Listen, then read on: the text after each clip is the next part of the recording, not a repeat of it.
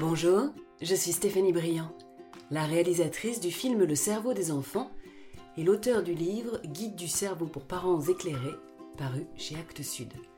Je suis aussi maman de deux enfants. Ce qui me passionne dans la vie, c'est tout ce qui touche à la libération du potentiel humain.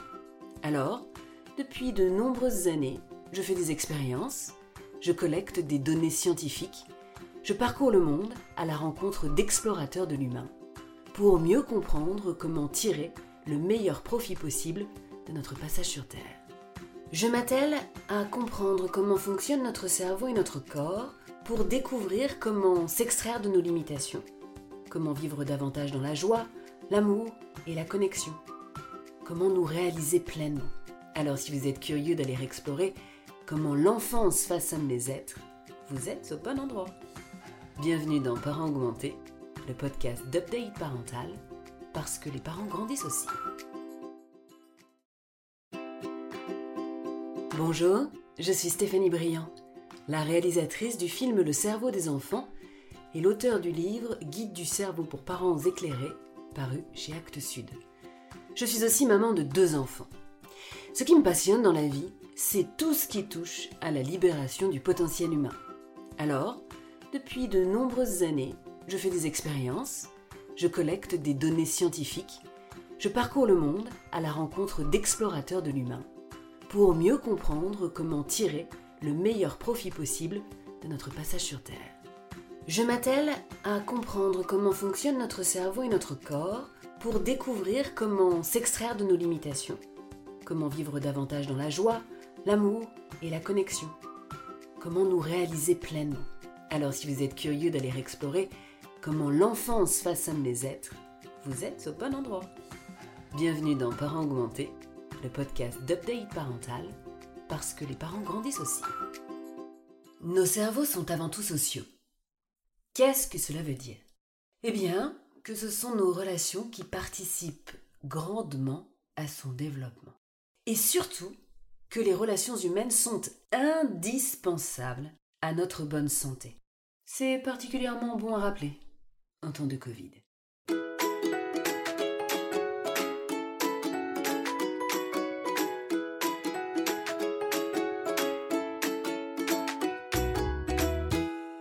Avez-vous un ami dont vous êtes particulièrement fier, dont vous parlez souvent autour de vous?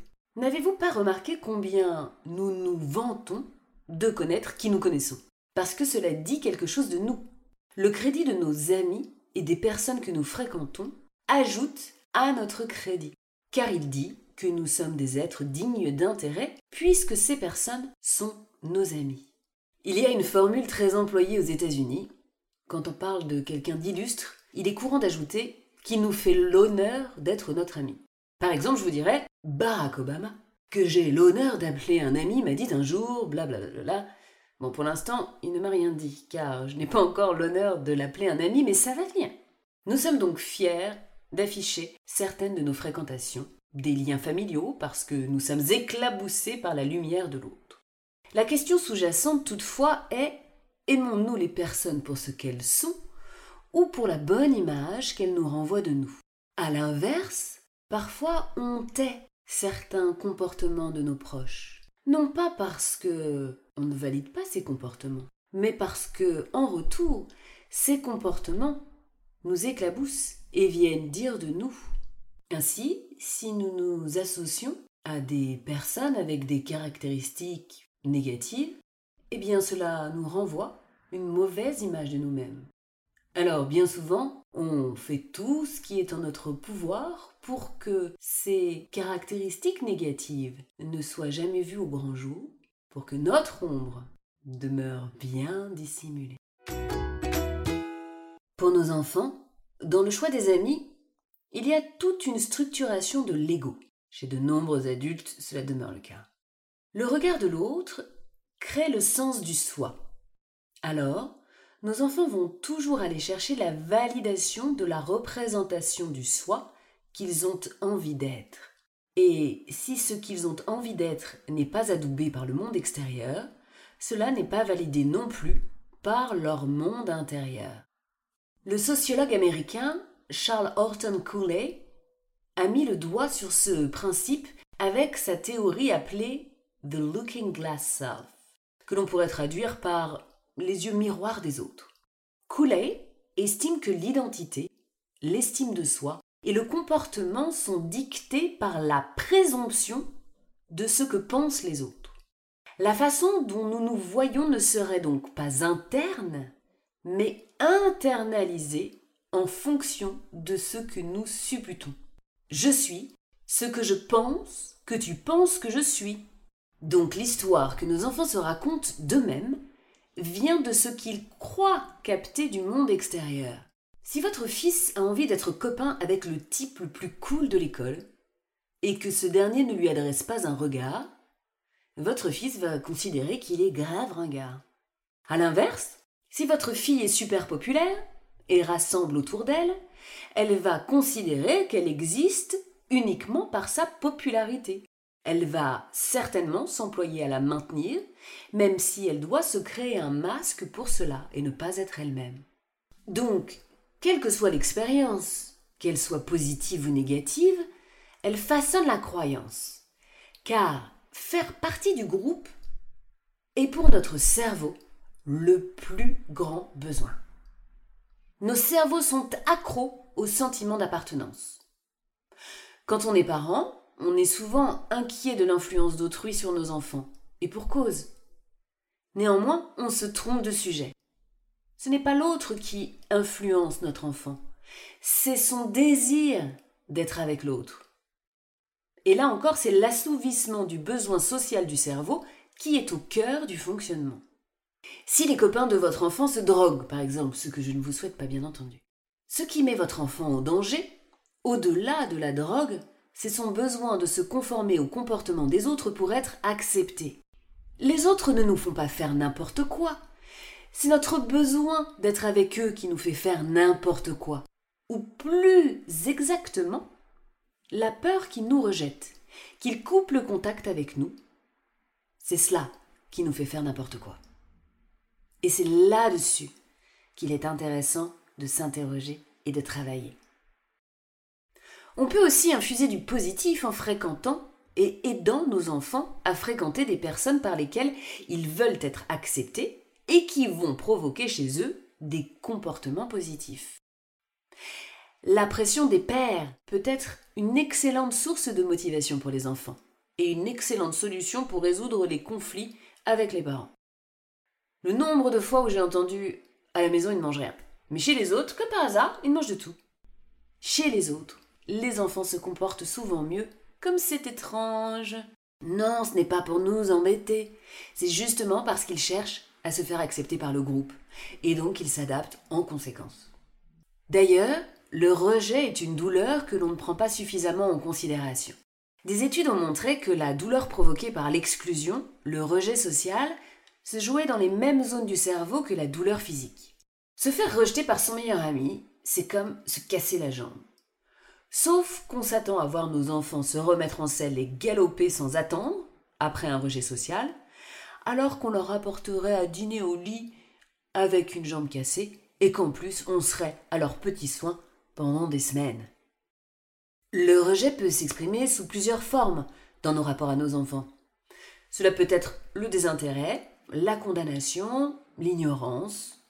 Nos enfants vivent dans les yeux du monde extérieur et dans les nôtres particulièrement dans les nôtres, notamment les premières années, et cela conditionne leur comportement. Votre enfant ne se comporte pas de telle ou telle façon par nature. Il se comporte ainsi aussi parce qu'il réagit à votre regard. Enfin, la première chose qui détermine qui nous sommes, c'est l'autre. C'est le regard d'autrui qui influence nos choix, qui nous donne le référentiel de ce qui est acceptable et de ce qui ne l'est pas. Une expérience menée à l'Université de Washington a montré que les jeunes enfants se retenaient d'agir pour ne pas déclencher la colère des adultes. L'expérience mettait en scène des bambins d'environ 18 mois. Une chercheuse dans la salle jouait devant eux un jeu sur la table, face à eux. Puis, elle leur mettait le jeu devant eux. Les enfants s'en saisissaient, imitaient, ce qui est parfaitement naturel chez l'enfant, s'amusait donc avec ce jeu et cette nouvelle découverte.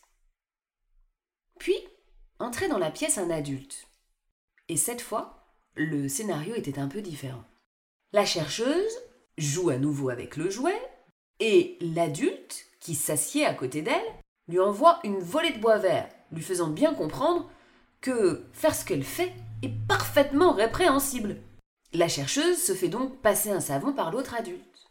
Ensuite, alors que l'adulte colérique est toujours assise à côté de la chercheuse, la chercheuse passe le jouet à l'enfant et le remet devant lui. Et cette fois, l'enfant ne bouge pas d'un iota. Stoïque. Il regarde le jouet, la chercheuse et l'adulte qui la réprimandait. Son regard passe ainsi de l'objet à la chercheuse au danger. Il ne bouge pas. Il est en train d'évaluer ce qu'il doit faire et ne touche pas une seule pièce du jouet. À 18 mois, on a du bon sens. On ne va pas risquer une avoinée pour rien. Mais l'expérience ne s'arrête pas là. La configuration reste la même. La chercheuse, l'enfant, le jouet et l'adulte en colère. Mais cette fois, l'adulte tourne le dos à l'enfant et se met à lire un magazine. Elle ne peut donc pas voir l'enfant. L'adulte demeure dans le champ de vision de l'enfant, mais le regard ne l'est plus. Le regard est validateur pour l'enfant. Et cette fois, que se passe-t-il?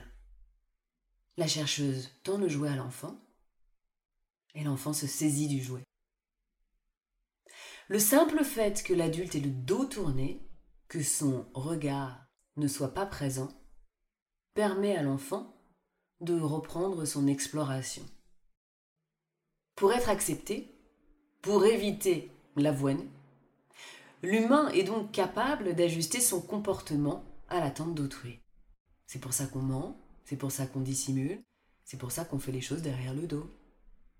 Et nos enfants particulièrement. C'est une peur immense que de ne pas être adoubé pour le cerveau d'un bébé, d'un enfant ou d'un adolescent. Alors comment faire pour avoir un regard qui n'obstrue pas la liberté de l'enfant? Plutôt que de les influencer pour qu'ils se conforment à nos attentes, nous pouvons changer légèrement de position et les laisser grandir avec une certaine liberté.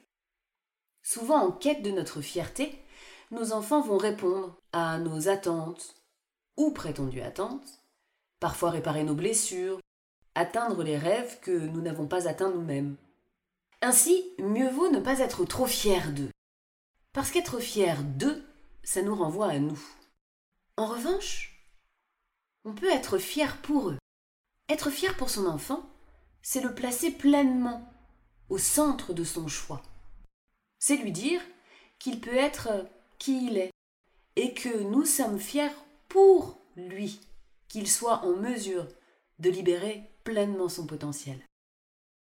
Être fier de votre enfant, c'est dire T'as vu comme il est bien ce gosse? Et c'est moi qui l'ai fait. Quand être fier pour lui, c'est dire J'ai confiance en sa capacité à mener sa vie.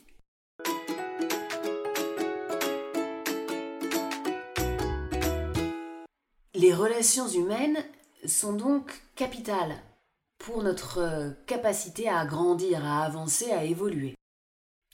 Nous appartenons à cette espèce sociale et nous ne sommes surtout pas individualistes. Notre survie n'est pas liée à la compétition, à la loi du plus fort.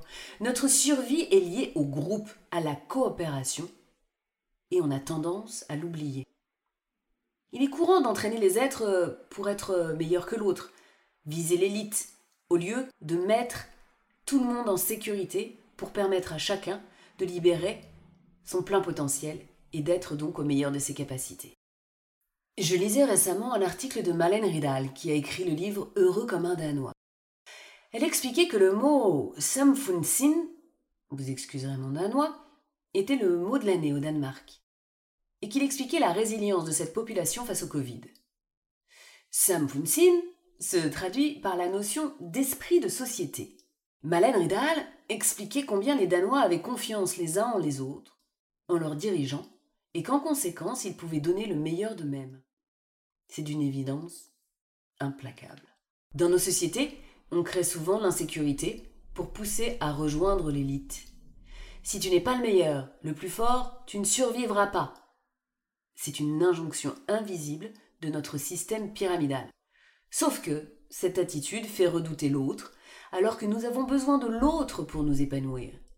La coopération est une loi de la nature. La nature coopère, chacun a son rôle, et c'est ce qui fait un écosystème sain et prolifique.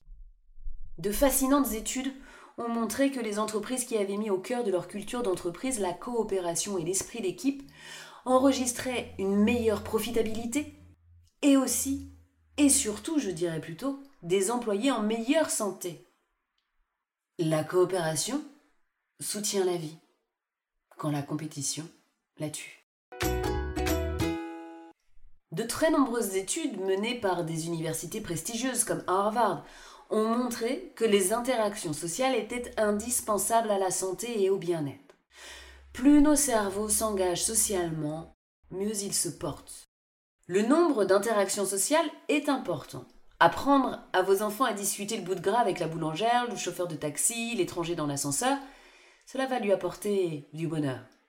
Ce qui est encore plus essentiel, c'est la qualité de la relation. Et la qualité de la relation dépend de la confiance, que nous avons en notre interlocuteur. Alors si vous souhaitez le bien de la génération à venir, il est bon de mettre vos efforts sur la création du lien de confiance. Sur ces bonnes paroles, je vous laisse. Et si vous souhaitez avoir davantage d'informations et des outils pratiques pour créer cette relation de confiance avec votre enfant et améliorer la qualité de votre lien, retrouvez-moi sur mon site internet stéphaniebriand.com et inscrivez-vous à mon coaching en ligne. À bientôt!